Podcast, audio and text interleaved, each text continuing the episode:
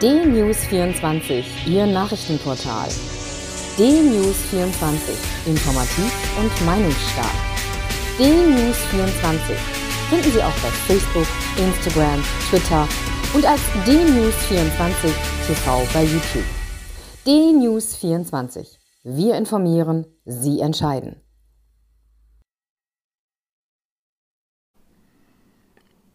Guten Tag, ich bin Uwe Matthias Müller und ich freue mich, dass wir heute wieder einige Gedanken miteinander teilen können. Nicht wenige Bürger in unserem Land fragen, wo denn die vielen Milliarden Euro herkommen, die in den letzten Monaten der Bekämpfung der Coronavirus-Pandemie von der Bundesregierung und den Landesregierungen aufgebracht wurden, um die wirtschaftlichen Folgen der Pandemie auszugleichen. Die Antwort ist natürlich, dass diese Milliarden auf Schulden beruhen, die irgendwann zurückgeführt werden müssen, von denen, die später arbeiten und Steuern zahlen. In dem Zusammenhang scheint es mir wichtig, dass der Staat nicht mit der Gießkanne durch die Landschaft wandelt, die Regierungen das Geld mit beiden Händen ausschütten und zum Fenster rauswerfen, um wiedergewählt zu werden, sondern klug handeln und vernünftig nachvollziehbare Lösungen finden. Das gilt nicht nur in Zeiten der Pandemie. Berlin gilt als eine der am schlechtesten regierten und verwalteten Großstädte in ganz Europa. Wir haben an dieser Stelle schon oftmals Themen wie Fahrradwege, die nicht funktionieren, Bürgerbüros, in denen man sein Auto über Monate hinweg nicht oder anmelden kann und vieles andere mehr thematisiert. Neuer Höhepunkt in diesem Verwaltungsversagen in Berlin ist ein Fahrradweg in Berlin-Spandau, einem Bezirk am westlichen Stadtrand von Berlin, dessen Planungszeit sage und schreibe 50 Jahre anhält. Seit 50 Jahren wird dieser Fahrradweg geplant.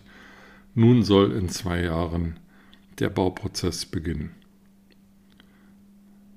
Natürlich ist viel populärer und vielen mehr in Erinnerung der Flughafen BER, der über Jahre hinweg nicht in Betrieb genommen wurde, weil er immer wieder umgeplant wurde und weil ganz offensichtlich Baumängel, Schlamperei und Personalmangel in der Genehmigungsbehörde eine Eröffnung des Flughafens verzögerten. Es gibt weitere Beispiele, die ich aber jetzt hier der Kürze der Zeit wegen nicht ausbreiten will. Ein Skandal dämmert seit 2014 vor sich hin. Es geht um das Internationale Kongresszentrum Berlin, ICC, das einmal zu den größten seiner Art auf der ganzen Welt gehörte. Es wurde am 2. April 1979 eröffnet. Es ist ein auffälliges Bauwerk, das im Stil der damaligen Zeit gestaltet wurde. Es liegt extrem verkehrsgünstig, ist mit der U-Bahn in wenigen Fußminuten zu erreichen. Es liegt neben der Messe Berlin, die im Übrigen nicht am Stadtrand beheimatet ist, sondern eigentlich mitten in der Stadt. Der S-Bahnhof ist auch nur wenige Schritte entfernt und mehrere Buslinien halten direkt vor dem ICC. Also wer ohne Individualverkehr, ohne Auto zum ICC kommen wollte, konnte dies gerne tun. Das Internationale Kongresszentrum machte West-Berlin und später die gesamte Stadt, die wiedervereinigte Stadt Berlin, zu einem der größten Kongressstandorte der Welt. Viele Kongressteilnehmer aus Deutschland, Europa und der Welt kamen nach Berlin, weil sie im ICC gute Tagungsmöglichkeiten fanden und weil auf dem benachbarten Messegelände gleich Ausstellungen stattfinden konnten, wo Produkte und Dienstleistungen vorgeführt wurden. Alles funktionierte gut, alles war bestens, bis der von der SPD geführte Senat das ICC schloss, angeblich wegen hoher Betriebskosten und wegen Asbestverseuchung. Das war vor 7 Jahren. In diesen 7 Jahren ist das ICC weiter verfallen. Und auch die Asbestverseuchung konnte den rot-rot-grünen Senat nicht davon abhalten, Flüchtlinge im ICC unterzubringen.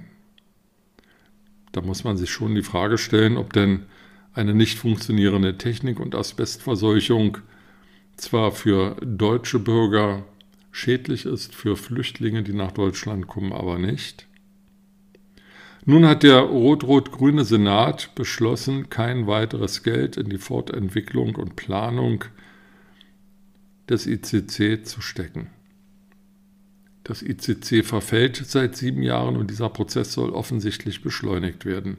Solange bis vielleicht das ganze Gebäude zusammenfällt und es dann endlich einen guten Grund gibt, das denkmalgeschützte ICC abzureißen.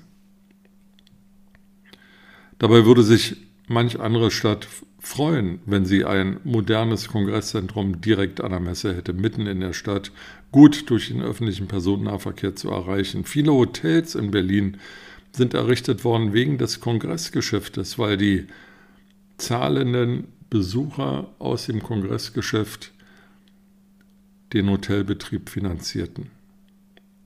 Natürlich ist mir klar, dass durch die Pandemie nicht nur temporär viele Ereignisse wie Kongresse und Messen weggefallen sind und möglicherweise auch in Zukunft durch virtuelle Veranstaltungen ersetzt werden. Aber im ICC fanden eben nicht nur Kongresse statt, sondern auch Ausstellungen, Konzerte, vieles andere. Die Vielzahl der Säle, über 80 an der Zahl, war umfassend zu nutzen. Es gab einen Saal für 5000 Menschen, es gab aber auch Räume für 20 Teilnehmer. Wie man ein Gebäude, das umgerechnet einmal in seiner Entstehung 1 Milliarde Euro gekostet hat und deren Betriebskosten etwa bei 10 Millionen Euro im Jahr liegen, verfallen lassen kann, nicht nutzen mag, erschließt sich mir nicht. Für mich ist das Verschleuderung von Volksvermögen. Hier wird dem Bürger nicht nur in der Hauptstadt Berlin, sondern überhaupt in unserem Land vor Augen geführt, wie Verwaltungsbeamte und unfähige Politiker mit dem umgehen, was von unseren Steuern einmal errichtet wurde. Erschreckend ist, dass auch die Opposition im Berliner Parlament, dem Abgeordnetenhaus, sich dazu nur halbherzig äußert. Ja, die CDU jammert, das sei ein Skandal und man müsse da etwas ändern, aber sonst hört man wenig. Und es gibt auch keine tatkräftigen, umsetzbaren Pläne, aus dem ICC wieder ein Schmuckstück zu machen. So verfällt ein Stück Westberliner und Gesamtberliner Geschichte, ein Ort, an dem sowohl Parteitage von im Bundestag sitzenden Parteien als auch Hauptversammlungen, Konzerte, Theateraufführungen und alles Mögliche stattfand. Steht nicht mehr zur Verfügung, wird unansehnlich und irgendwann werden die Bürger entnervt und gleichgültig dem Abriss dieses Gebäudes zuschauen. Genauso wie 1951 der Abriss des Berliner Stadtschlosses aus ideologischen Gründen kaum jemanden interessierte, bis auf ein paar Denkmalschützer, so wird auch die Geschichte des ICC unrühmlich zu Ende gehen, wenn sich die Politik in Berlin nicht ändert. Schade.